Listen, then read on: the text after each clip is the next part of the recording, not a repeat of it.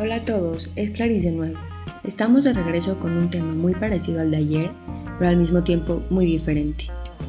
Esta es otra festividad judía llamada Yom HaZikaron, que significa Día del Recuerdo.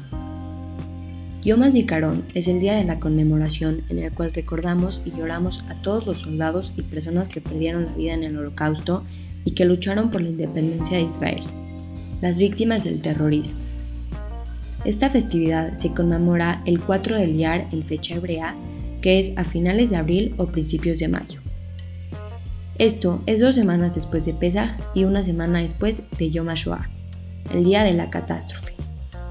En Israel se la toman mucho más en serio que en otros lados, poniendo una sirena que suena a las 8 pm por todos lados durante un minuto. Cuando la gente la escucha, deben de parar de hacer lo que están haciendo sea comiendo o incluso estar conduciendo un camión.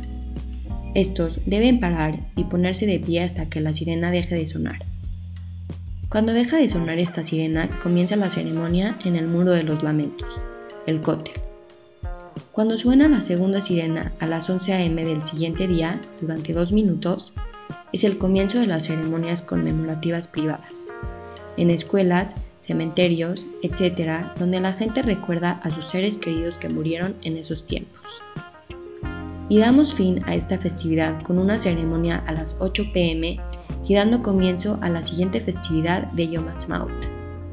Estas están muy cerca ya que Israel decidió partir ese día en dos partes, una para Yom HaZikaron, el día del recuerdo, y para Yom Ha'atzmaut, el día de la independencia, que es un día muy feliz en el cual la gente sale de fiesta para celebrar la independencia de su tierra, Israel.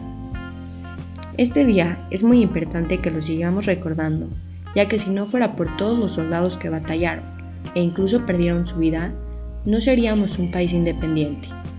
Además, estamos recordando a todas las personas que fueron víctimas del terrorismo en la Segunda Guerra Mundial.